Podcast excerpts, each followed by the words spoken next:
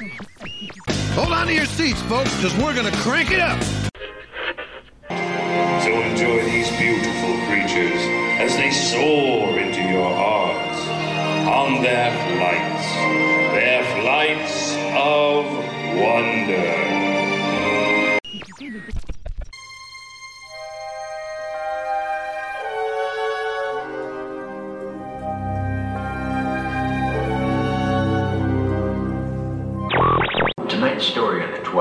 Is somewhat unique and calls for a different kind of introduction. And thanks to all of you. We'll see you after the show. All right, here we go. WDW Radio, your information station. Hello, my friend, and welcome to the WDW Radio Show, your Walt Disney World information station. I am your host, Lou Mongello, and this is show number 559. And I'm here to help you have the best vacation experience, not only when you go to the Disney parks, but I also want to bring you a little bit of Disney magic wherever you are, not just with the podcast, but with my live video broadcasts on Facebook every Wednesday night, blog, videos, special events, audio tours, and more.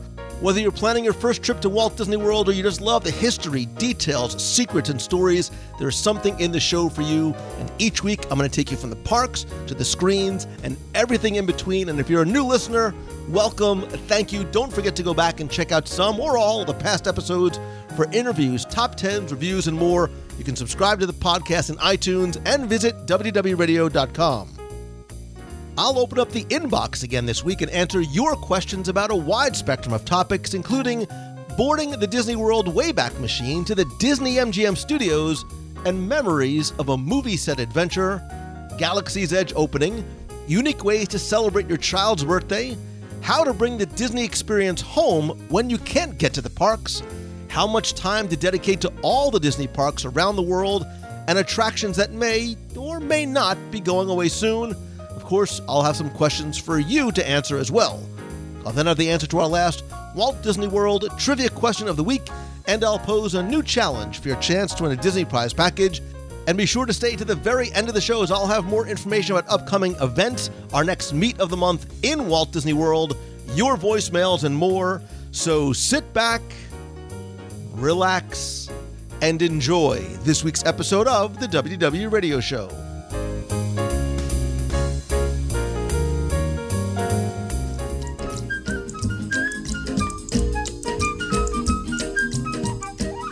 Since day one of the show, back in April ish, 2005, it was called something else back then, don't worry about it. But my intent with the show has always been that it's not just for you, but something that is to be done with and by you as well. I don't want you to be a passive listener, and when the show is over, it's over.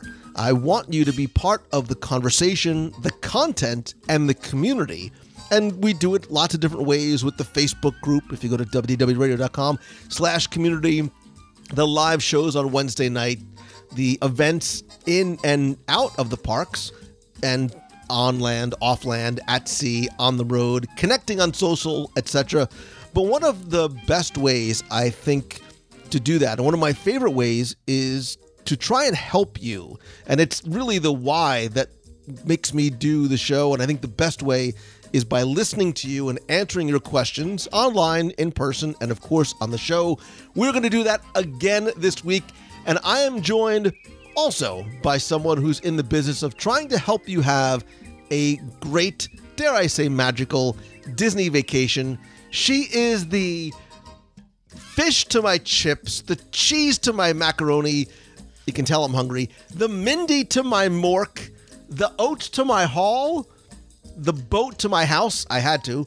The Tito to my Michael, and the she to my nanigans. You get the point. She is my friend and longtime sponsor, Becky Mankin from MEI and Mouse Fan Travel. Look at you bringing out the '70s references there. Right? You can you can I'm pretty impressed with that. What, you you did you live back into a another dimension or something? I've been childhood? I've I've been in a very nostalgic retro mood. Oh my gosh, it's got to be the Spider-Man movie, isn't it? It's there's lots of reasons why I am I am very I was going to uh, try to throw out my rocket to your Groot, but then I was thinking, wait a minute. Groot is way too Apologies, tall. Really, Yeah. I'm more of the rocket in terms of, of overall stature, Wait, but what?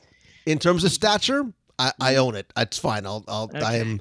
I've never been mistaken for a Groot. But All right, I'll I'll take Gamora for that one then. uh, This- now you're just making it weird. Okay, so um, listen, this is one of my favorite things that we get to do together because we get to literally just open up the inbox. We and, And this we've done this terrifies me. It Right, totally terrifies me when you don't have any agenda. because the last few shows I have not, as I have normally done in the past, sent you a list of questions. You get to do your research, prepare your soliloquies, and have at it.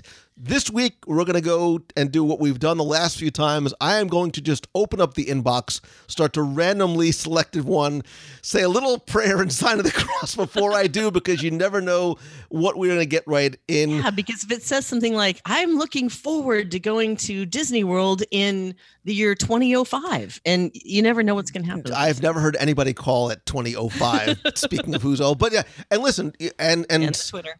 And if you have sent me an email in the past, I apologize. We try and get through as many as we can. So listen, enough of the shenanigans. Let's get right into it because I like the she. to there's a lot. I'm and then saying, that's actually and then maybe do a little quick lightning round once again, which I Oh, know wow. you absolutely hate. So okay, let's get in to Justin Kippenberger, who says, Hey Lou, I'm a longtime listener, been working my way, not back to you, babe, but working my way through the podcasts, and I do have a couple of Wayback Machine questions. Yikes. Um, first, I am 37 now, but a long time ago when the Disney MGM studios, my brother and I were taken to a place backstage where we were led up a staircase to a production room. In that room, there was a giant fake bee from the Honey I Shrunk the Kids movies. They had us climb up onto that bee and act out some scenes as they filmed in front of a giant green screen. They then showed us our video and I think gave us a copy. I'm trying to remember details on what exactly that was and when they did that. And then, second, this is somewhat similar to the first question. Back when my brothers and I were younger, my two older brothers were taken to a place on Main. It sounds very ominous, by the way, the way you describe it. We were taken upstairs to this this little room. We were taken to a place on Main Street in, in dark clothing. for a, uh, a reenactment of Dick Tracy. Same questions. Um, when would they have been, and are there any more details? Also, do you have any plans to do similar things like that in the future? So, Becky, I'm going to ask you first. Do you remember anything like that from the old Disney MGM Studios days? I do not. And when you're talking about the old MGM, and I'm doing that in hand quotes, um, I'm not exactly sure when this would have been in play. My first visit was in 1996. So is that considered old? Well, and I think, you know, some of the places that he is describing were definitely more geared towards children. So I can understand why Oh, wow. you may or may not have. I just stepped in there, didn't I? You did. Totally You did. So, all right. So, there's a couple of things um, going on in your in your question. So, first, let's talk. Let's sort of go backwards because the first thing that you're talking about with Honey I Shrunk the Kids may be one of two different places.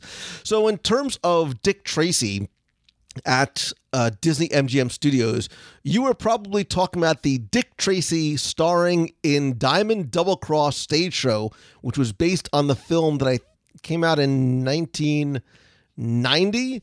Um, it opened at the theater in uh, at, in the Theater in the Stars in early that year.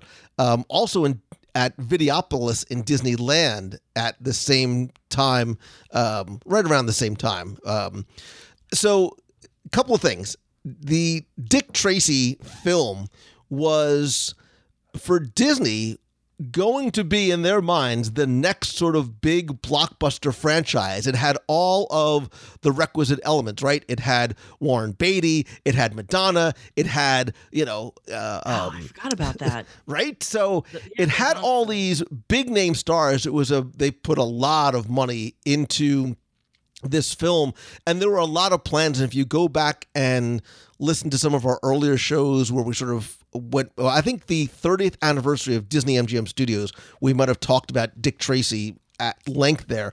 But there were a lot of plans for this to be a, a bigger franchise and a bigger presence in the park. But here this was more of a um, uh, a stage show that took place at the old Club Ritz nightclub, and Breathless Mahoney, who was Madonna, not in the parks, but was pay- portrayed by Madonna, and there was a it was a very musical show. If you remember, there's the Calling Dick Tracy. You might hear it sometimes even in some old Disney MGM studios uh, background sounds and things like that. So a lot of different dance numbers and whatnot, but this is not a show that lasted very, very long. And in terms of Honey, I Shrunk the Kids, so there was the Honey, I Shrunk the Kids movie set adventure, which opened in December 1990 and didn't and, and, actually was a very very long it ran for more than 25 years. This closed in um i want to say spring of 2016 again this was very much part of michael eisner's disney decade that never maybe reached his full potential and, and ideation but honey i shrunk the kids was meant to again be one another one of those cornerstone franchises.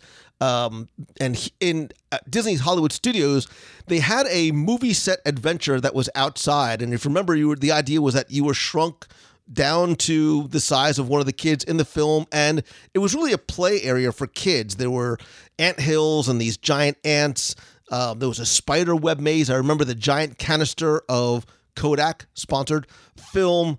There was the dog nose that sprayed the the cool mist, uh, a water hose, and there were these giant like thirty feet tall bumblebees and blades of grass um, in there as well. So it was a place for uh, kids to sort of run around, expend some energy, and also feel as though that they were part of the movie.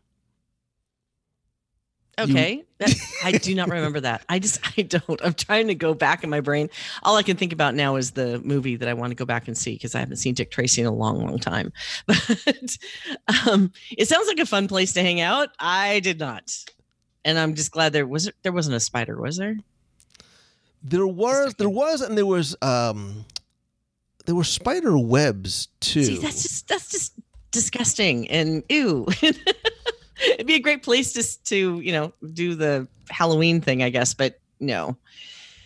There was also, that. and I think now that I'm re- rereading his email again too, I think what he's talking about is actually not the outdoor play area. Um, but he's talking place with a green screen, right? So yeah, right. So he's talking about video of you. Yeah. So it was during when they had the uh, the backlot tour um, when so the backlot tour originally was not you know if you remember when it closed the backlot tour was maybe a you know 30 minute or so. Still a very long attraction. But at one point the backlot tour was you know it, it took up a part of you know a quarter of your day. It was like a two hour thing. There was a tram tour and there was a walking tour. And on part of the walking tour they took you to um, an area where there was a uh, a green screen, and it was ba- it was a giant bee from Honey I Shrunk the Kids, and you were able to get on there. Um, and, and, people would sort of watch you in this soundstage environment as they filmed you. I, I never actually was able to. It was like watching Romper Room as a kid. I was never able, actually picked to do it, but I, I think you may have actually gotten a videotape. So that's probably what it was. It was it was the backlot tour was the green screen. The movie set adventure was the play area, and again the Dick Tracy Diamond Double Cross. Three things, Becky Mankin, that you'd never experienced, nor will you ever, at Disney's Hollywood Studios. Nope, it sounds like uh, I missed out on that one. you sound devastated. All right, let's move on. let's move on. Um, the danger of doing this without uh, without knowing what you're picking out of that hat. exactly, and it's it's really testing my um, my memory too as I try and remember. And, and I'm not awesome at dates. All right, here's one that I think we can easily uh, address. It comes from Todd Popple. He says we are staying at a Disney hotel the night before Galaxy's Edge opens. Ah. What time would you realistically think we should head to the studios to get in line? gates open at 6 a.m. We're expecting somewhere in the 3 to 4 4 a.m. range. What is the word on the street? Thanks, Todd. Todd, listen, if you're not online already, you're you're too late. You're Or already way, way Either too or. late.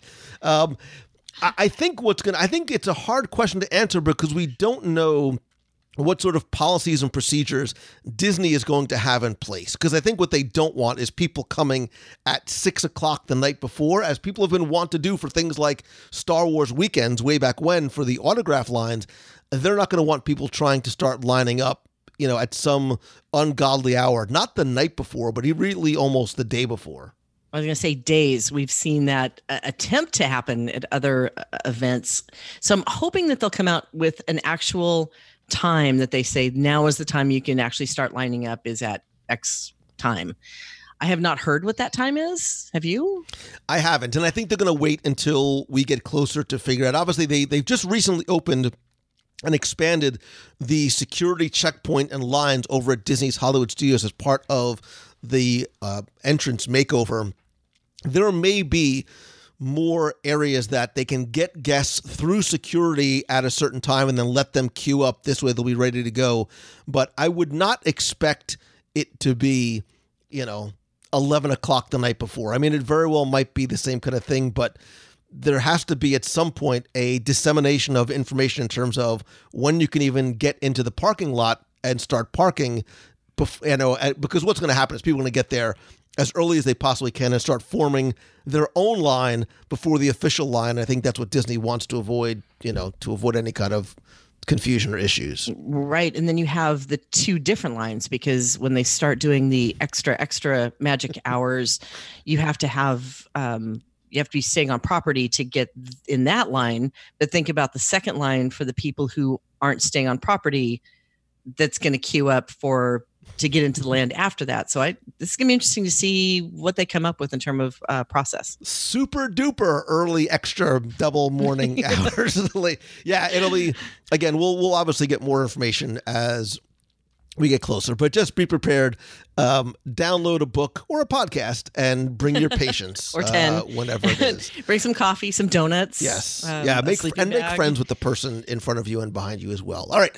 Lindsay says, "Hey Lou, I recently started listening to the podcast and I'm having a blast listening my way back through all the older episodes. I am planning a trip to Walt Disney World as a surprise for my daughter's ninth birthday. I am trying to figure out where to have her main birthday meal. It doesn't matter if it's breakfast, lunch, or dinner. I just want somewhere that's going to make a big deal out of it. Uh, I haven't been to Walt Disney World since my college program in 2005. Shout out to Adventureland. And so much has changed. I would love to hear your recommendations. Thanks, Lindsay. So, first things first, I think even before we get to the where and the when, I think that you should step back and when you start to call to book your reservations, maybe even through a, you know, travel agency like Mouse Fan Travel, let the travel agents or the Disney reservation agents know that you are booking where you're going to be celebrating a birthday on your trip. Um, this way, especially if you're calling a restaurant, this way they could make notes in the reservation so the restaurant is aware. Not that it's a guarantee that they will do anything, but at least let them know ahead of time if you make when you make your ADRs and then when you check in, I would also tell the cast member um, at the podium too, like, hey, we're here to celebrate my daughter's birthday. They're nine, she's nine. You can sort of do it on the sly so um, she doesn't hear. Now, in terms of, oh wait, I'll leave either even again before we get to the where. Other things I would do too. Obviously, if you get your birthday button in advance. Sometimes that's not only just a nice gift, which is free, by the way, for your daughter. It's also a signal to cast members that sometimes they'll they can make a little bit of extra magic. There's also other stuff that you can do in advance. Um, you can call Disney Floral and Gifts, and they can do a a celebratory birthday package. I even think they have like princess ones and, and pirates ones and Mickey and Minnie ones.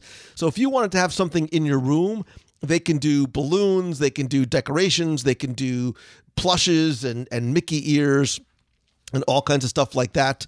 Um, yeah, I'll, I'll, well, you can even order, you can also order a cake in advance too. If you call Right.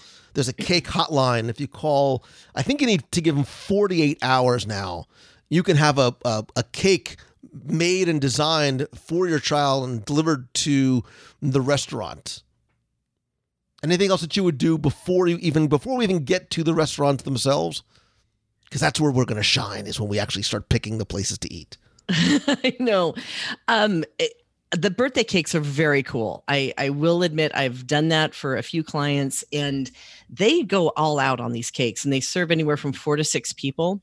And I think the cost is, you know, it, it's about somewhere between that 50 to $75 and up, depending on what you want to have done with these cakes. Um, they are fantastic. They're a great way to celebrate. They have, they can be delivered to um, any of the restaurants. I think that that is one of the best tips for the pre.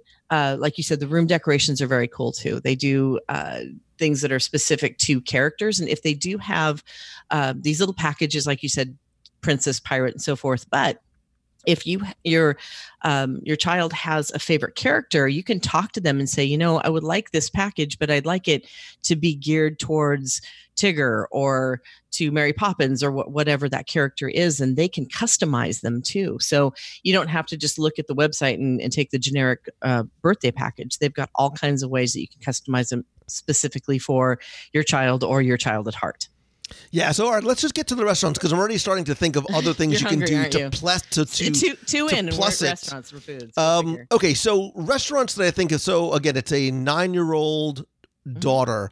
Restaurants that I think would be fun, and you don't necessarily have to. And I'm thinking about places that you don't have to necessarily book something like a.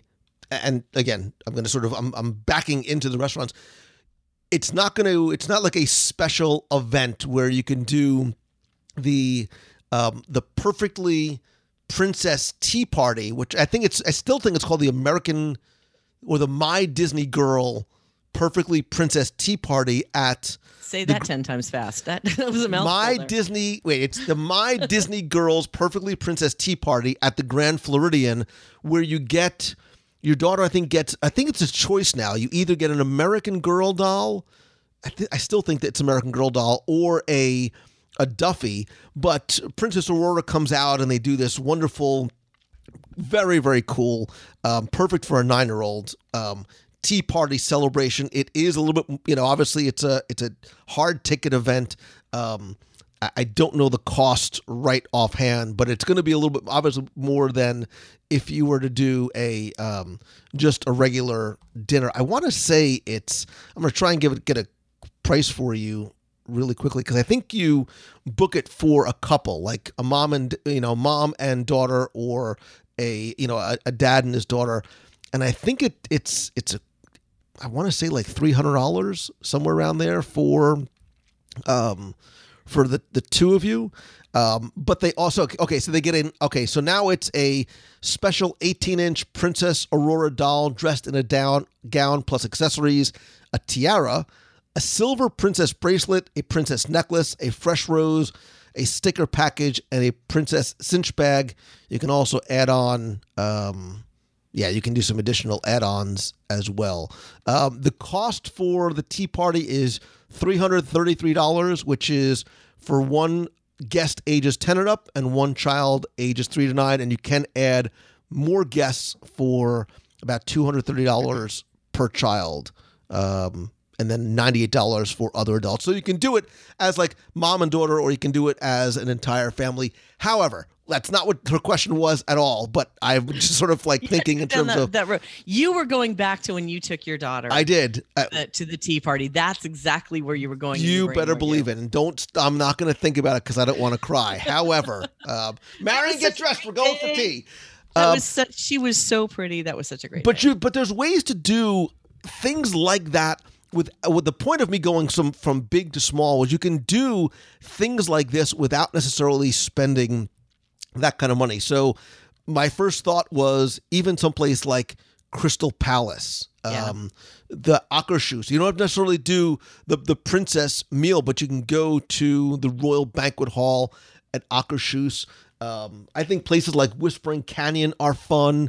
Uh, even some place like, and depending on what your daughter's interest is, like T Rex Cafe. Like my kids used to love T Rex Cafe. Um, prime time. Uh, here, oh be our guest is perfect. You can do lunch at Be Our Guest.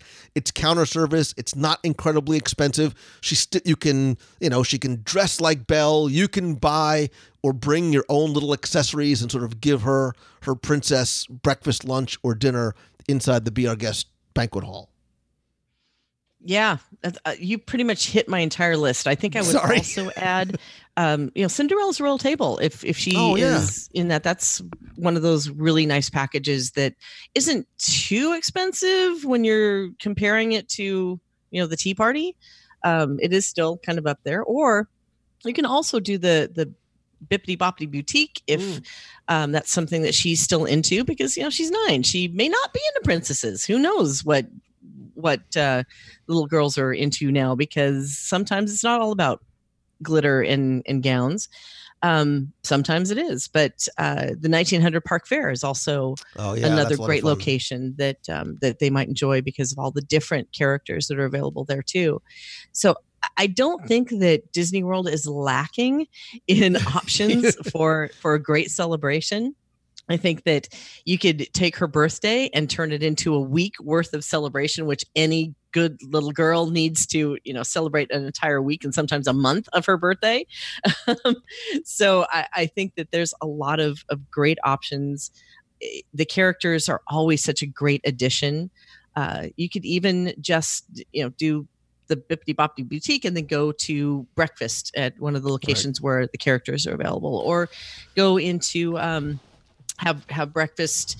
Uh, like like you said, um, be our guest is also a really good option uh, because of the the feeling and the magic in that place, and then going and seeing Mickey uh, afterwards. So there's so many great ways to celebrate at Disney. Oh, I'm starting to think. So I'm gonna I'm gonna assume, Lindsay, that your daughter is not listening. This is what I okay. Depending on your time and your budget, now put it together in your brain, Right. haven't you? you can sort of make a day out of it, right? Mm-hmm. So if you get listen, the hardest ticket to get in show business is Cinderella's Royal Table for breakfast. Let's assume you're able to get that or be our guest for breakfast. So you're starting out in the and I'm a, and I'm making the assumption, forgive me, that we're thinking something princess mm-hmm. wise. I don't I'm looking through your email again. You didn't necessarily say princess, but I'm thinking 9-year-old, well, I'm, I'm thinking my daughter. So let's sort of theme it to princess. You can extrapolate this to whatever sort of theme that you want.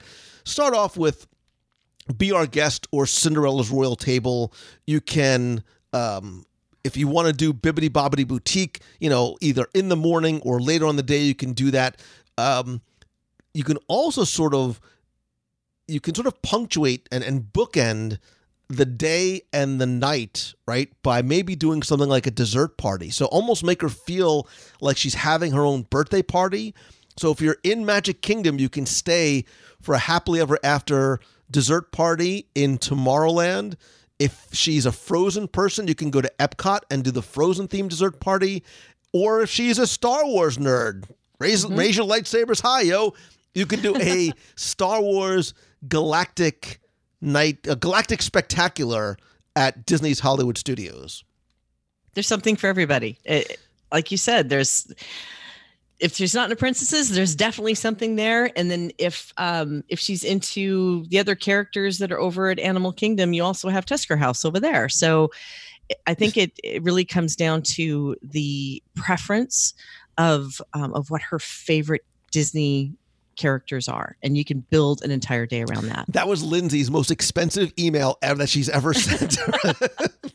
and again, money was no option. then How would look, you start from seven The point is, you can scale those up or down depending on how you want to do it. You know, you, you can, you know, there were a lot of times that we would come down, especially when we lived in New Jersey, that if I wanted to do something special for my kids and not want to, you know, buy everything in the park, sometimes you go to, I mean, especially now, Target and, and Walmart have so many things that you can get and bring with you to sort of sprinkle throughout your day, you know, depending on how it is that you want to um to celebrate to. So it doesn't have to be, you know, um, no Not at all. You can just like you said, go to Target or Walmart or or one of the party stores and get a hap. It's my birthday banner, um, a sash that she can put on, and then um, the birthday button, and spend the entire day in the Magic Kingdom. And she, you know, we can't guarantee what would be done for her, but I'm sure that almost every cast member that sees that is going to say, you know, "Happy birthday, princess." So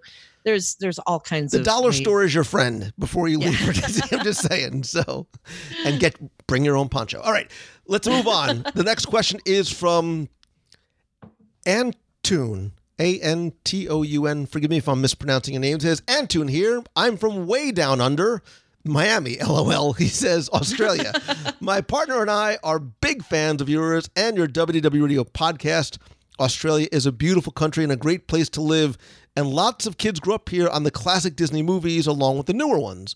The only problem we have down here, in my opinion, is we don't have a single dedicated Disney store countrywide, not many places to buy memorabilia, nowhere to enjoy any Disney themed entertainment.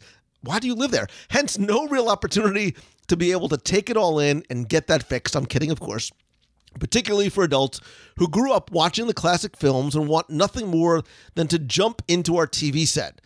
It certainly doesn't make it easy to fill the Disney void in our lives. We've traveled to the US multiple times and even France just to visit the parks. We love to immerse ourselves in all things Disney, but being so far away from the parks certainly doesn't make it easy to jump on the nostalgia bus all the way down Main Street a couple of times a year. So, do you have any tips for us Aussies who love Disney and love to dream, but have very limited opportunities and options besides a trip to the to the United States. So I, I dig this question, Becky, because I think this is another one of those that's not necessarily specific to him nor specific to Australia. There are a lot of places that are very, very far from Disney theme parks, and sometimes you can't. Obviously, you can't get there as often as you would like. Nor maybe do you have a Disney store or even you know um, friends around you that are you know into Disney the same way. So really, the question is, you know, if you can't get to Disney as often as you like, and maybe you can't even look, I remember being in Jersey, going to the Disney store, like you almost had to just go and get your fix. What are some of the different ways you can do it? And I think this is interesting because even if you live domestically, like I'm starting to think of ways to connect yourself to the Disney experience. So, and I'll start, you know, I'll start the ball rolling with the the low hanging fruit podcasts are very easy. You know, podcasts. um, and- and- oh, wait, let's go back for a second. If you listen to our show last week where we talked about some of the um, the rumored Disney parks, there was a rumor for a long time of Disney building a theme park down under. It is one that comes up um, every so often again with rumors of, of land purchases and impending announcements. I sometimes wonder if, if if it's real estate developers who are doing that to try and sell property in the area surrounding. I don't know that I necessarily see or foresee a Disney park ever coming to Australia, but there are ways to bring it to you. Look, it's the purpose of me doing this podcast, right? Is to I want to be a conduit for you to the Disney park experience. It's why I used to do and still love what Tim does over at Celebrations Magazine in terms of getting content that will feed or fuel your Disney love and your Disney obsession. So for the WDW Radio Nation, one of the things I do every month are send scavenger hunts, which even if you can't get to the parks, the idea in my mind is that it might be something you can try and do virtually, you know, either by searching for photos online or going through your own photos or going through your own memories. But I think, and Becky, I want to give you like, there's, I think there's a lot of different creative and fun ways to do it, both online and offline. There's a ton. And I was just thinking, first thing that hit my head is, what time is it in Australia on Wednesdays at 7:30 p.m. Uh, and that's one of the neat things about this Disney community. And I'm going to call it the Disney fan community. I know that you hate the word fan. I kind of like it, but okay. Is it the connection that people create in their own local locations? Um, it, it- whether it be going to WDW radio on Wednesdays and chatting with each other and listening to you talk about Disney, which you know, I'm up here in Seattle. I'm two and a half hours away from by, by flight to Disneyland, but I don't always get to to take advantage of that. And I do need my Disney fix every week, and that's one of the ways that I get it. Um, not just planning vacations for people, but being able to connect to the community and the like-minded people who love Disney as much as I do. And the moment that you throw out something that could be somewhat controversial and listening to different people's opinions of what they're going to miss or not miss or what they're excited about coming, that's what kind of connects me to to the Disney fan experience is is talking with and conversing with and chatting with other fans. So all of the social kind of gives you that experience too between going on facebook and seeing somebody's post and then having conversations there or um, it, you know, maybe you should consider doing a, a live show for uh, Aussie time period every month. But they're like two days ahead or three days back or so. I don't know what the time difference is back there, right? um, you know, you could do you could do that for different uh, different global time periods. We could do one just for the UK. We could do one just for the Aussies. You'll never get any sleep, but that's okay, right? It's Disney. Um, but there are are so many ways that locally, if you or in you know within throwing something a hot dog at each other time periods if you can get together. I, I know that a lot of these um, local fan groups that have blossomed into larger experiences come from a couple of people connecting online and then getting together to talk about Disney um, over a meal, which all of a sudden turns into 40 people who are all getting together and trading pins, which then turns into, uh, you know, something larger. And it doesn't ha- necessarily have to be 400 people in a ballroom to talk about Disney. It can be 10 people around, um, you know, for me, uh, with you know an alcoholic beverage is always good but she, she can sit around the table Insert sound of Lou putting have- head in hands. Uh, go ahead. exactly and and have these you know just just connecting with each other over this this love for this thing that we all have that's taking advantage of all of those opportunities is the number one in my head Right. So I, I was thinking of, so I'm thinking on two different sides. So there's the online side, and, and without trying to sound self serving, I do have to mention the WDW Radio Box People community. Um, again, I, I Oh, built yeah. the clubhouse.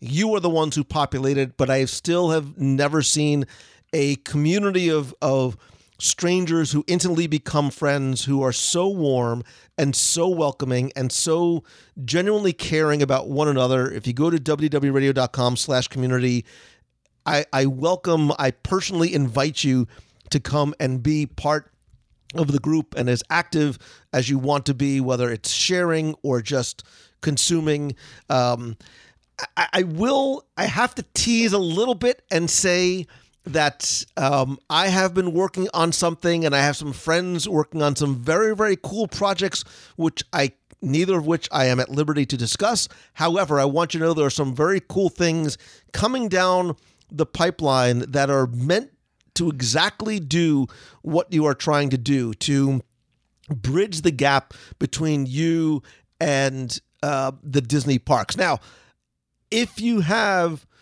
and whether you have friends who are local or family or your partner or parents whatever i think there are some things you can do literally in the comfort of your own home so maybe in australia there's not disney fan groups that get together. Maybe it's something that you want to try and do. See if maybe you can organize something via you know eventbrite or meetup or um, uh, facebook to try and find like-minded friends because you'll see that community start you know can grow from just a few people getting together to something larger. You can do something as simple as disney game night. Um, you can theme the food and the decor. From what i understand the new disney villains game it's sort of like a role-playing game. It's supposed to be a lot of fun like a, a simplified and f- forgive me i've never played it before but i'm thinking sort of a simplified you know role-playing dungeons and dragons type game. You can do Disney movie marathons. Um, you know, go Trivia back, nights. especially when Disney Plus comes out. Like you'll be able to go back and watch movies by theme, by chronology. You can randomly, you know, put all the Disney names into a first fishbowl, virtual or otherwise, and randomly pick one. And if it's the Cat from Outer Space, man, that's the movie that you're watching. that night. Um, YouTube has an amazing repository of vintage videos. Whether they should be there or not is a separate conversation. However, Disney used to put out so many cool vacation planning videos and um, sing along songs and all these kind of cool things. Uh, they used to do like a lot of TV specials, like one, two hour TV specials, a lot of which you can find um, on YouTube. Um, I think you can build it. Um, what I mean by that is whether it's the, the look that you can build the Death Star, Cinderella Castle, like grab Legos and build on your own. The little Metal Earth collections, there's probably, God, 30, 40 different ones now. They're little, they're little sheets of of metal that are are cut. They're sort of laser cut, and you pop them out and you bend them and fold them according to instructions, and you can build everything from Cinderella's coach to her castle to the haunted mansion to ride vehicle. Like they're really really cool. I have neither the the dexterity nor the patience nor the time to do it. I have some. They're still in their packages, but they look really cool. Um, or even try and recreate Disney recipes at home. I mean, depending on how much time and creativity you want to invest, I think there's a lot of different ways to get those little Disney touches at home or at work, um, however and wherever you want to do it. Yeah, I agree, but I'm I'm with you though. It's the connection within the people who have the like-mindedness. So the the box people group, the Wednesday night stuff, the um, the obviously the WDW radio podcast itself, because you give so much information about the parks. Um, so there's connection there. I uh, Disney gives us so many great opportunities to enjoy the magic, and like you said, those those silly little metal things i have like four of them sitting right here on my desk and i i can't do them either so find a friend who can do them for you Right. buy they build What Becky's trying to say is she will hire you to build it for her and and send it back to her. But I think this is actually a great question for you, the listener. What are some of the ways that you bring Disney into your daily life, your home, your work, your nights, your weekends, your when you can't get to the parks, what do you do? I'd love for you to share this in the Box People community again, because that's where the conversations exist. Go to Facebook, go to WDWRadio.com slash community either I or somebody will start that thread there uh, or call the voicemail at 407 900 9391. Let us know some of your unique, inventive, and creative ideas. Let's move on to the next question who comes, excuse me, from Derek who says, Lou, and most definitely not Becky.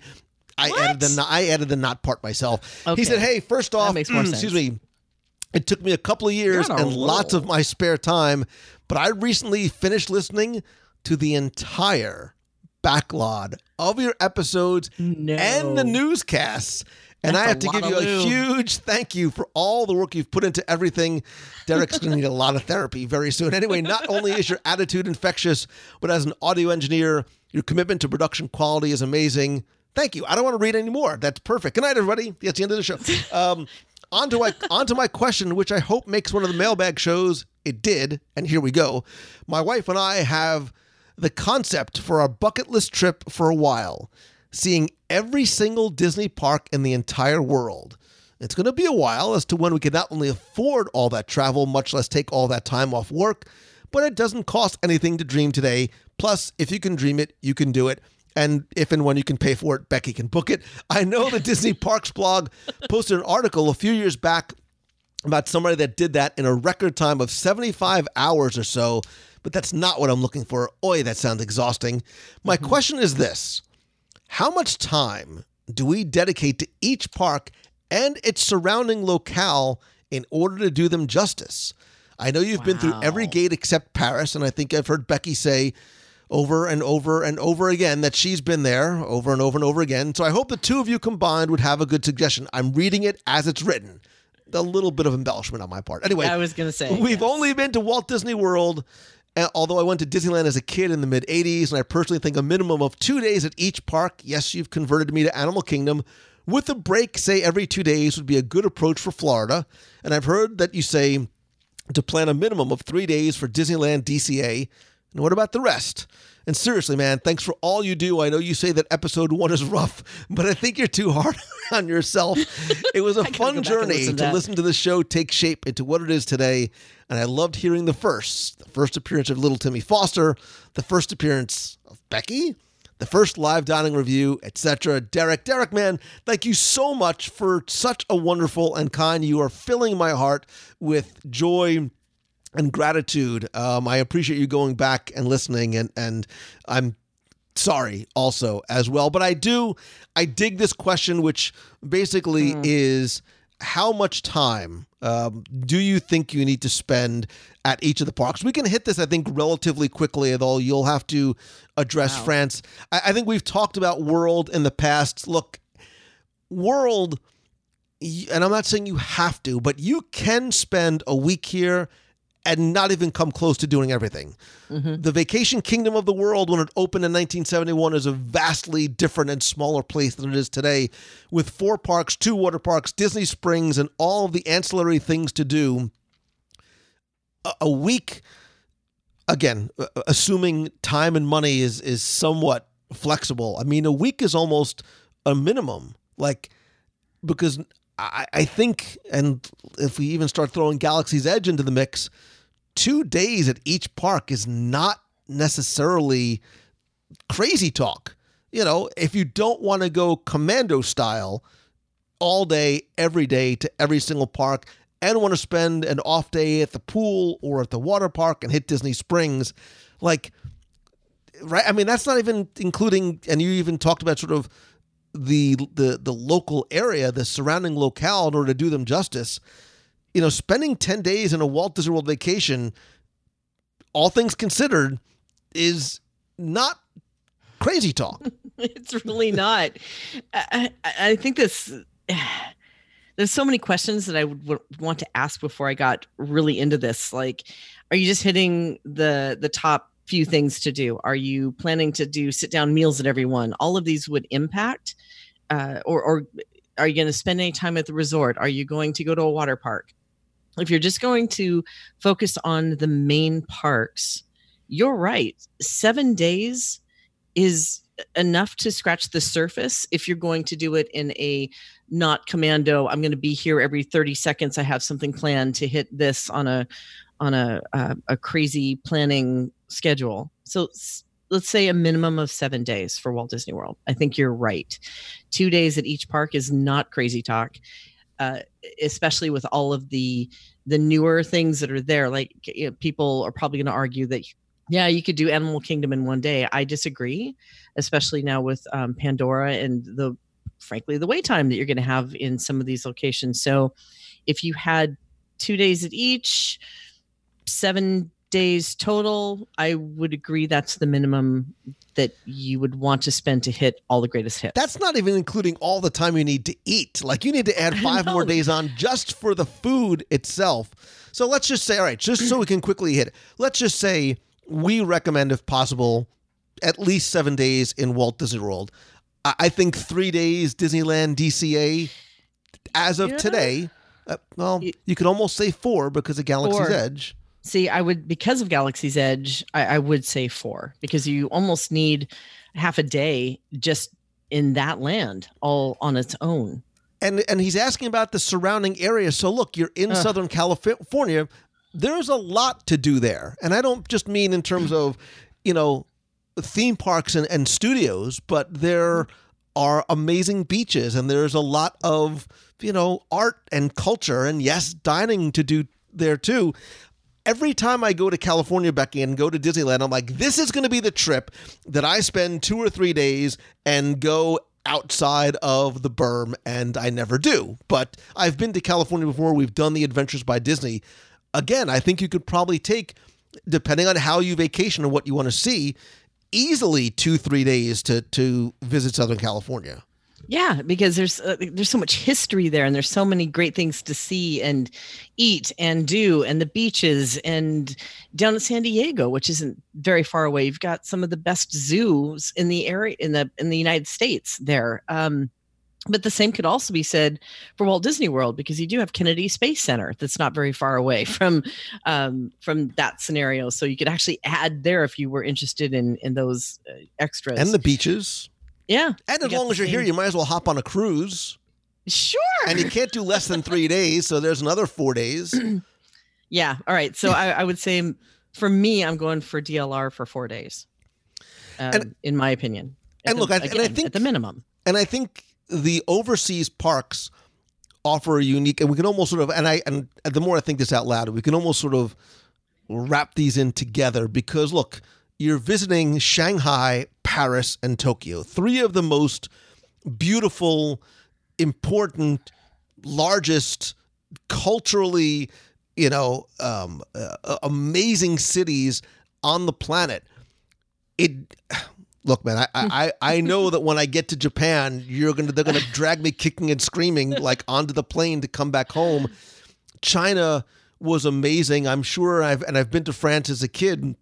I mean, you can spend days in Paris and, and never see it all. I, I think this is where you do have to start thinking about the realities of your time and your budget and just how long you want to spend in the Disney parks and in addition or in lieu of spending time as a as a tourist going to you know these amazing surrounding cities.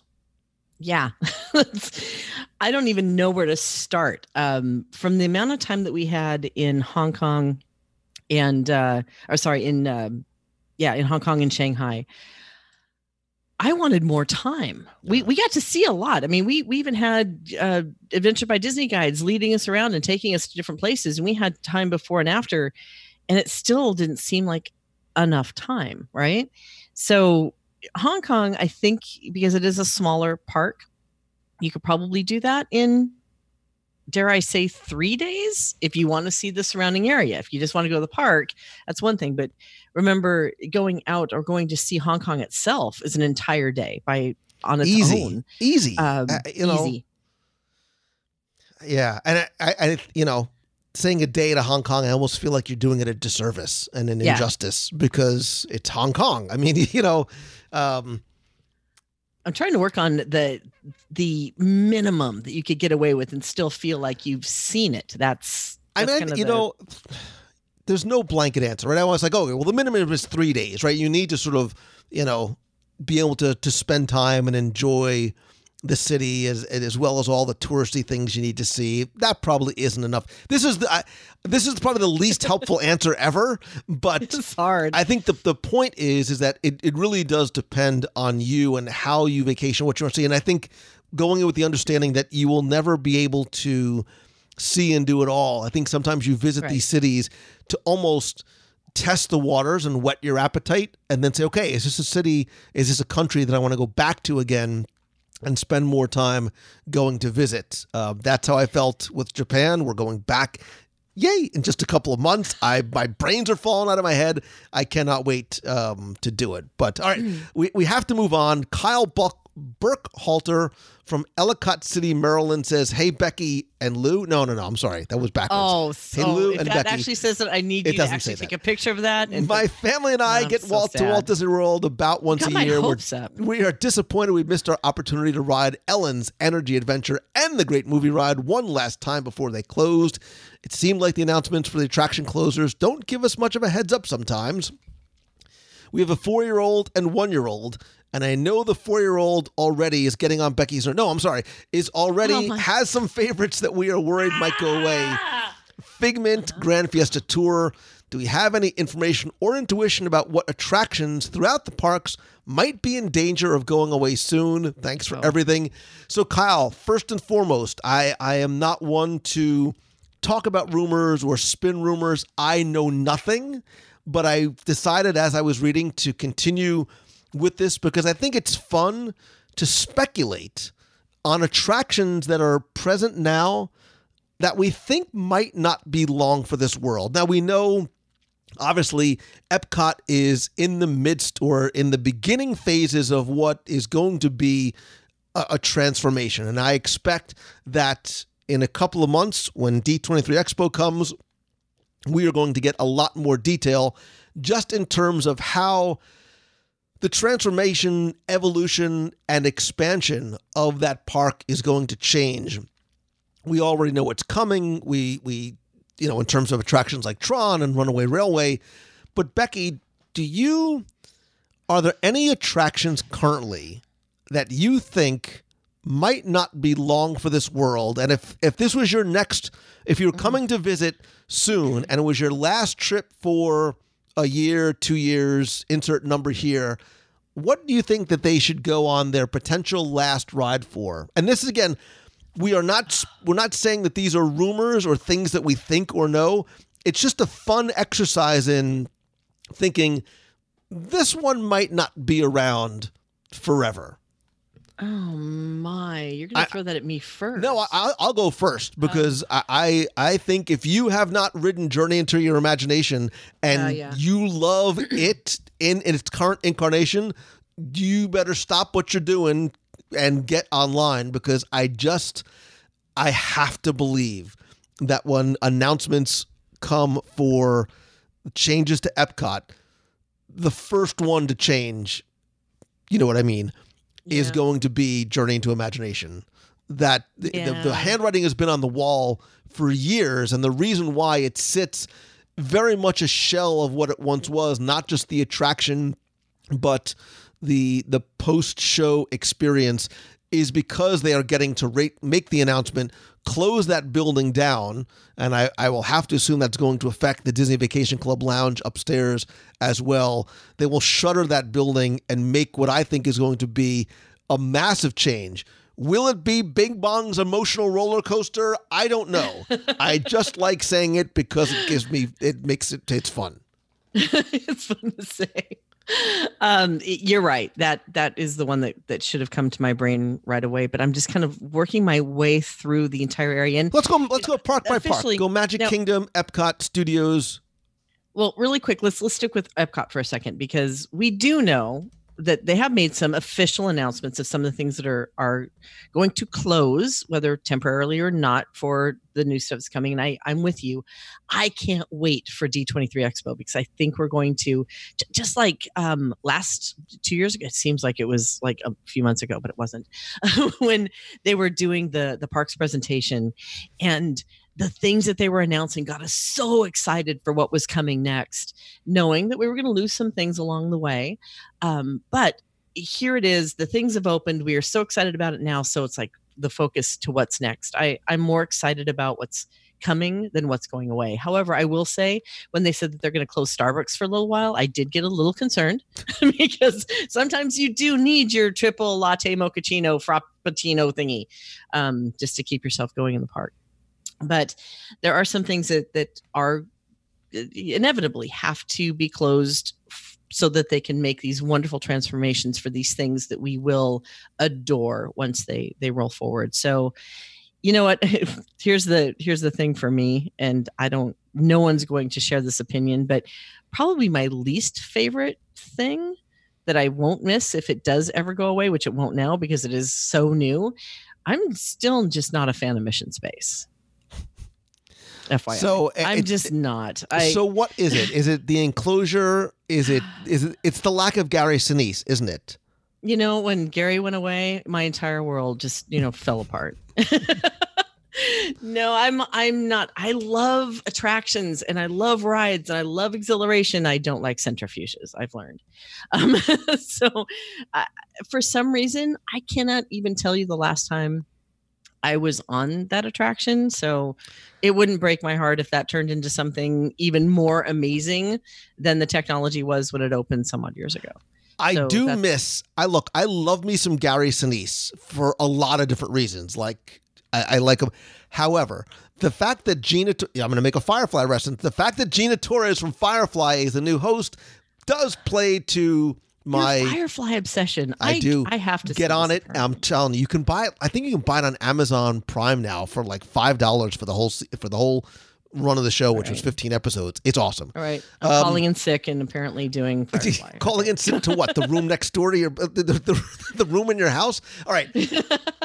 other attractions. Let's quickly Uh. sort of think about other attractions that we think are possibly not long for this world. I, I won't even go necessarily park. I'll just sort of jump around because the the Voyage of the Little Mermaid at Yeah. Disney's Hollywood Studios, I have to believe is is it the death knell has sounded.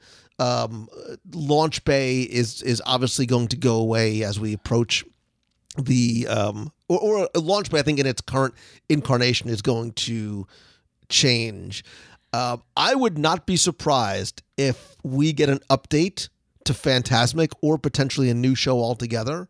I think that show has been sort of cobbled back together over the years in in waiting for a a major refurbishment or a major overhaul in terms of the actual um, the actual show itself.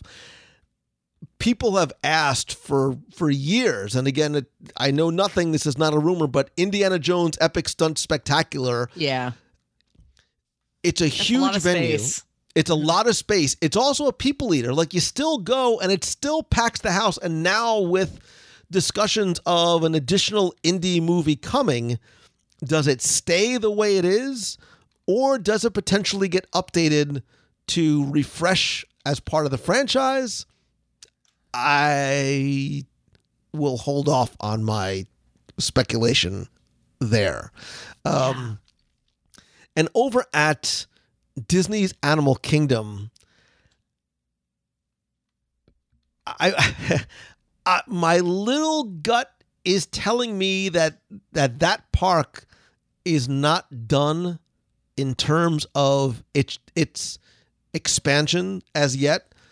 What I would speculate that might change is the conservation station affection section area. Um, I think there's a lot of potential for that space. While I do believe and and I applaud the fact that the focus and the message and the mission of, of Animal Kingdom still remains there in terms of educating people about animal care and conservation. Um, it would not necessarily surprise me because of where it is and the space it occupies, being able to do something different there. Um, I, I'm giving you the I don't know face, but I would not necessarily be surprised. Okay, two that I'm going to throw out really quickly before I move on to Hollywood Studios. For for Magic Kingdom, I, was not disappointed when they started shutting down Stitch's Great Escape. that was another one that I, I feel is uh, an area that it's temporarily closed now, or at least that's how it's termed. Um, I know that they've opened it here and there. Oh, it, it's history like the Aztecs, man. It's done. Oh, is it? Is Yeah. it good? And okay, excellent. So I obviously, I'm I'm happy with that. Um, all right. Again, controversial. Monsters Inc. Laugh Floor. It's just not a. I, I know it's great for the. It's good for the kids and the small families in that area. I get it. Just, yep, she's just tearing it, just ripping I it know all. it's Becky wants to replace the Monsters Inc. Wow. laugh floor with a bar with a lounge. So Well, no, no, no, no. I, I again, it's just a a a space where they could at least upgrade it or do something different with it. So that's my thoughts there. Um, over at Animal Kingdom, again from the venue, you can't really change the the venue. But I'm not a big fan. This is just turning into the rides that I don't typically go on because I'm not a fan of them, rather than them going away. I, I can see what's happening here. You're you're trying to to get me in a corner. That's okay. Um, we're not calling it. They're not changing it to Becky World. They still No, want it to I'm be trying- Disney World. So they're going to have No, to let kids in somewhere. oh, it could be Luland. Oh, isn't that special? Um, where everything would be Spider Man and Star Wars, apparently. Mm, More Spider Man, a lot less Star Wars, but that's a separate conversation. the um the one there that's it's obviously changing in Disneyland, but tough to be a bug might need some updating or some changes in my opinion. It's not something that I go see every time. Do you? No, but I want to sing the "We're Pollinators" song because it's it's resonating in my head right now. All right, see that was that ride was much like way back when with the alien encounter where you know they're holding you in and something's licking your neck which just was so wrong on so many levels the tough to be a bug where you've got spiders coming at you from the ceiling and there are things that are crawling underneath Just so you know, end. Becky, I want you to know that the psychiatrists in the audience are having a field day with you right now. yes uh spiders not good in my world and neither is you know small enclosed spaces. Fyi i i fully admit my my weaknesses here. But um I, I those are the only two but conservation station like you said i i think that that's uh it's a again a, another large area that they could do something more um more immersive with. So yeah I, I'm, I'm agreeing with you Yeah, and again, I, I don't want to sort of go down the, the rumor mill road in terms of yeah um, you know, there look there there have been rumors for years about Dino Land as a whole going away and Conservation Station completely going away and entire sections of parks um, not not necessarily limited to um, uh, Disney's Animal Kingdom going away. Um, I, I think well certainly if you if you love interventions and what it is, I mean that we know that that's going to change um, as well. But that's that's that's really all been announced. But I think this Yeah. is one that's again interesting for discussion in terms of you, our friend, the audience. What, if any, do you? What attractions do you think might potentially be uh, uh, the way Kyle put it, be going away soon, right? Attractions that you think, or maybe even would not mind if they disappeared from the Disney parks. Again, we'll maybe we'll post this question in the Box People group on Facebook at facebook.com at wdwradio.com slash community. I'm trying to make it easy. Or call the voicemail at 407 900 9391. So tell us one, what attractions do you think might be going away soon? And two, what are some of the ways that you sort of get your Disney fix when you can't get to the parks? And even three, we'll go back to Lindsay's question. What do you think are great places and ways to celebrate a child's birthday in Walt Disney World. We'll put all those questions in the Box People group. And of course, if you have questions about your upcoming vacation, you can go and visit mousefantravel.com because I know that Becky and her amazing team of agents are standing at the ready to help you, all at no cost to you. Exactly. we're we're happy to help anybody who wants to do the Disneyland, Disneyland Paris, Walt Disney World, Hong Kong, Shanghai, and or Japan trip because we can do all of that for you and more. And we have lots of more, lots of more. We have lots of more questions to get to, but I certainly want to hear yours. I promise we will not take so long in between. Um, oh wait, I forgot to give you. Wait, I forgot to give you a What? a a lightning round question, Becky. Oh, yeah. Okay. I was hoping, so hoping I was going to dodge that, but go. All right, I'll let you. I'll let you dodge. I'll let you dodge that bullet till next time. I'll You're let you being dodge. nice today. What is going on with you? What what happened to Lou Mongello that I know and love? If I could, if if you were going to buy me breakfast anywhere in Walt Disney World, where would it be? Go. Mc- McDonald's. Which is fine. I I Egg dig me. Egg McMuffin. You know I've got an obsession with egg McMuffins. You, you know that, right? And it is on property, FYI. Just you you did We'll go. We'll go to McDonald's, but you actually have to go inside and walk up to the counter and order it, and then eat next to the giant child ball pit. No, you wow. I- we could throw you in. We could live stream that. That would be podcast gold. Uh, You, I need Um, like a, a rescue uh, thing. You know, I, I get lost in the about- ball pit. How about uh, Docking Bay 7? I didn't get to try breakfast there. Walt Disney World. Oh. It's not open Well, yet. it's uh, well, it's it's only it's like a month Today, and a half away. today, right now. It's like right around the corner. Right It's- now, it's like today. right there, right now, right now. Um. Oh, Cinderella's royal table.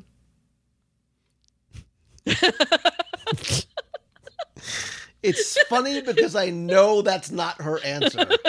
it would be so fun to watch you go to Cinderella's royal table. I would do it. Listen, I would do it in a heartbeat. You, See, that's what we need to do. We need to go and do a, a live review at a character meal. you- I, which is fine, but you you can't. Uh, never mind. As long as they serve mimosas, I'm good. Becky wants oh a character wait, meal. no, with- I know, I know. The one I want to try because I keep hearing about it, and you posted about it, is the brunch at um Arts. At Oh, it's so good. Oh, vey, it's so good. everybody who's gone has has just raved about that. So If you have not been apart? to brunch at Art Smith's homecoming, d- get on it. Um, it is that is a good time right there. what set it apart from other brunches and other experiences? Chicken, Chicken. chicken. That's it. It's it's It's a brunch of chicken. It is. It's a bunch of chicken, but it's it's phenomenal. There is look, we talk about comfort food. It is like we just went last weekend and had a wonderful brunch. Chicken and those maple bacon donuts. What? Good Gandhi man. Like have- what? yeah, and you'll like it. They have all kinds of mimosas and stuff like that too, but um I, I prefer to eat my calories. So basically, we need to schedule our our semi-annual um, update meeting, the all-day one. So Yes. we go to brunch at Chef Arts, and then Oh, we move so to good. Boathouse. I, I so so you can't do them both on the same day because the brunch is going to sort of it'll it'll that'll fill you up for it'll Have- fill you up for a few hours it'll fill me up for like 20 minutes but so you don't want Have to you met you? yes you don't want to cross those streams but that's a nice weekend right there Right, brunch so now we have to add brunch to our list. and do you there's see long why to the person that emailed earlier do you see why you need an additional five days at disney world i just got you two more restaurants to go to There's like a day of just going to Disney Springs now. That that's that kind has of my- turned into that's the- kind of my the- life that's where i'm going tonight so Shocker. Art Smith, I'm coming for you, brother.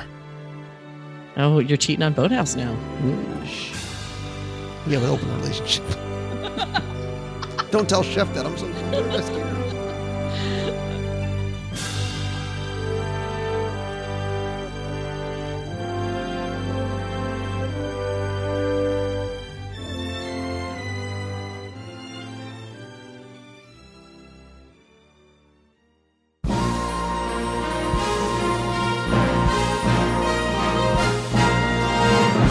time for our Walt Disney World Trivia Question of the Week, where I invite you to test your knowledge of Walt Disney World history or see how well you pay attention to the details, sometimes in what you see or hear, yes, maybe even eat. And if you think you know the answer, you can enter via our online form for a chance to win a Disney Prize package. Of course, before we get to this week's question, we're going to go back, review last week's, and select our winner.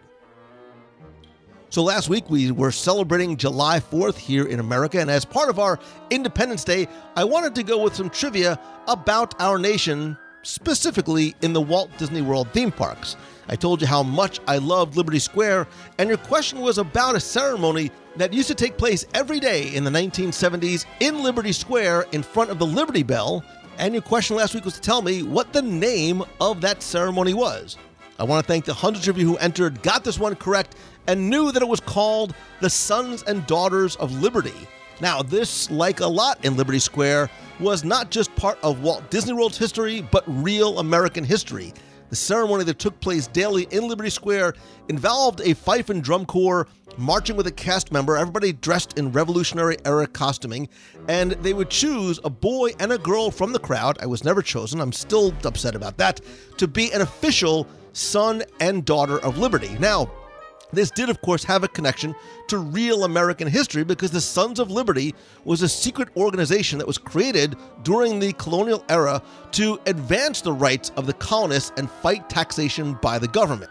Now, unfortunately, that ceremony does not take place anymore in Liberty Square, but if you have a copy or can find one online, an old video called The Magic of Walt Disney World did show a section of that ceremony that used to take place, as well as the beautiful Revolutionary era costumes that cast members wore. Anyway, I want to thank again all of you who entered. I randomly selected one entry.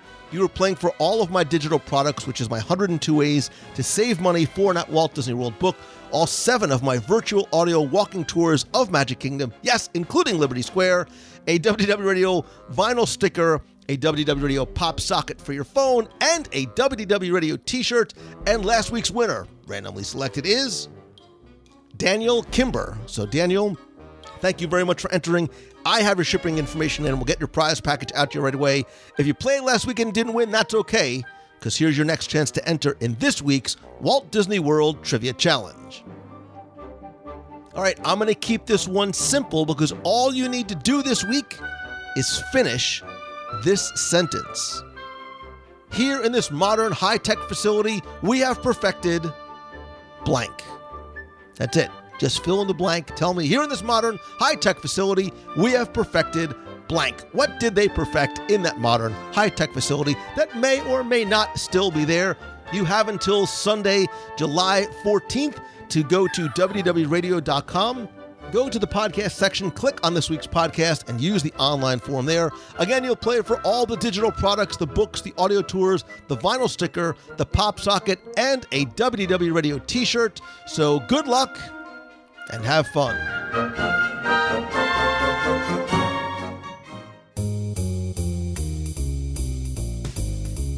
That's going to do it for this week's show. Thank you so very much for taking the time to tune in this and every week. And don't forget that I want you to be part of the show, the community, and the conversation.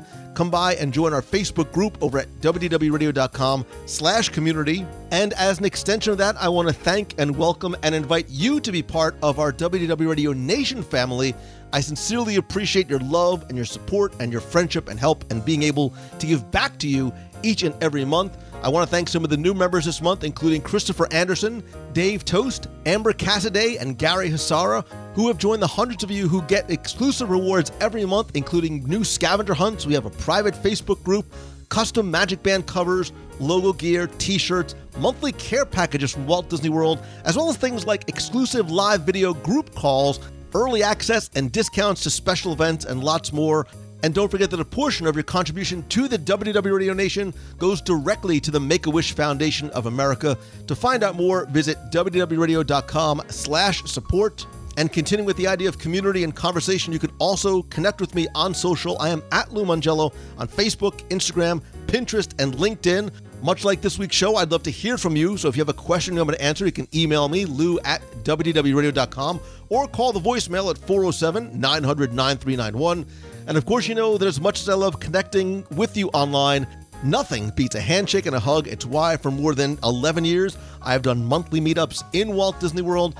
Our next meet of the month for July is going to be one of my favorite things we do every year. It's our annual day at a Disney water park. It's going to be Saturday, July 27th at Typhoon Lagoon. We will meet in the morning, make camp somewhere, and spend the day with some fun and some sun and probably a lot of food. To find out more, I'll share additional details as we get closer. You can visit our events page by going to wdwradio.com slash events. There you'll not, not only find out about meets of the month, but our group cruises. We still have some availability for our cruise out of New Orleans in February 2020, as well as a few announcements that I have up my sleeve that are coming very, very soon. I'm also planning some additional meetups over the next few months as I travel to speak.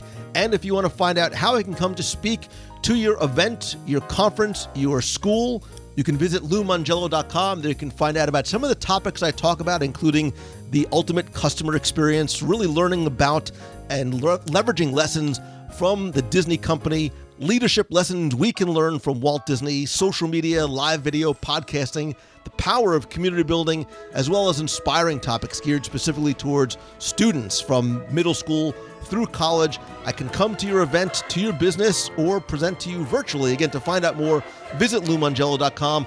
There you'll also find out about my Momentum Weekend Workshop in Walt Disney World, September 28th and 29th. It's two days of inspiration, education, and community where you will learn and execute on what you learn right in the room and meet and work with others right away to help you take your idea and your brand and your business to the next level. Whether you have a blog, a podcast, you're a content creator, product, or brick and mortar store, we can help you there. I'm going to announce our first round of speakers, including our keynote speaker, very, very soon. In the past, we've had Lee Cockerell, Dan Cockerell, Duncan Wardle, Ashley Eckstein, lots more coming. Again, to find out more, visit LouMongello.com. Thanks as always to Becky Mahnken and the entire team from Mouse Fan Travel, whatever your Disney or other destination is on the planet. They can not only give you the best possible prices, all available discounts, answer all of your questions, but it all comes at no cost to you. You can visit them over at mousefantravel.com. Go to celebrationspress.com and subscribe and order back issues to Celebrations Magazine. And as always, my friend, and you are my friend, whether we have met yet or not, all I ask is that if you like the show, please help spread the word, let others know about it. You can do that by tweeting out that you're listening, sharing a link to this or your favorite episode over on Facebook, and if you can, take just 30 seconds to rate and review the show over on iTunes. It's incredibly helpful. I want to thank some recent reviewers like Alpin Brad, who says it's outstanding. I've been enjoying the podcast for years now, constantly entertaining and so well done. Lou's an excellent host and interviewer. We're big Disney fans, and the show delivers. Thank you, Lou and company. And Ben Shapiro says it's excellent, consistent, and magical, just long enough, never boring, and overall great. And Captain Kirk, I'm not sure if it's the Captain Kirk, but we'll go with it anyway, says it's my favorite podcast, not just Disney related. My favorite podcast, not just Disney, but overall. The show always gets me fired up before I return to the parks and gives me great ideas for new things to do and, of course, new food to try. The best thing about the program is Lou's ability to lift your spirits if you're down and fill your day with a little bit of magic. Keep up the great work, Lou, and that's from Kirk in Chicago. Kirk, thank you, as well as Ben and Alpin Brad, for taking the time to review the show and for your incredibly kind words. And Kirk, you sort of encapsulated exactly what I want to do, man. I want to lift your spirits and bring you a little bit of Disney magic any way that I can. I hope that this show makes you happy because that's exactly what you do for me. And to quote a very famous duck, happiness is the richest thing we will ever own. Donald, you are a very smart man. And speaking of Donald, this is why I told you to wait until the end. You know that every Wednesday night, or I hope you know that every Wednesday night, in addition to the show, I do a live video broadcast and chat on Facebook. It's a great way to have not just me create content and then wait for you to reply, but we get we get to talk about Disney, answer your questions, have some fun, play some games, sometimes have some giveaways, and in some cases, like this week, have special guests as well. This week, we're going to learn how to draw Donald, not from me. Trust me, you don't want to watch me draw. But who you do want to watch is my friend, Disney artist, Disney Design Group, and Imagineer, Brian Blackmore. We are going to be joined by Brian at Brian's home studio. He's going to teach us how to draw Donald. And if you've ever seen some of Brian's work, not just in the parks, but maybe on the cruise line, in a lot of artwork. We'll talk more about that when you see Brian. He's going to teach us how to draw Donald. He is an amazing guy. He's been on the show before. I promise you, a lot of fun.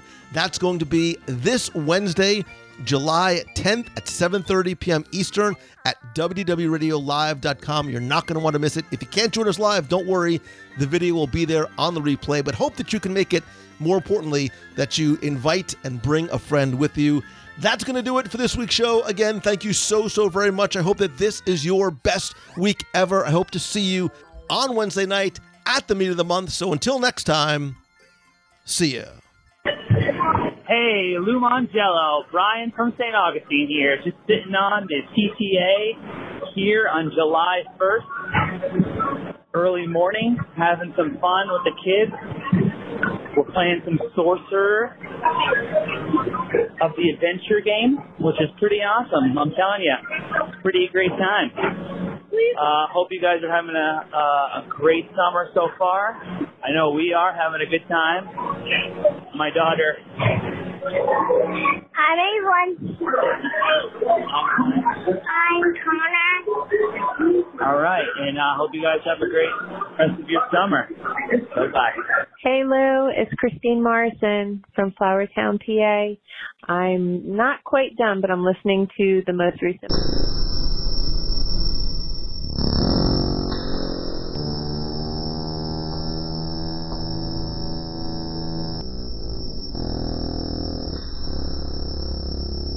Week, everyone. Uh, make somebody smile, and I'll see you Wednesday night.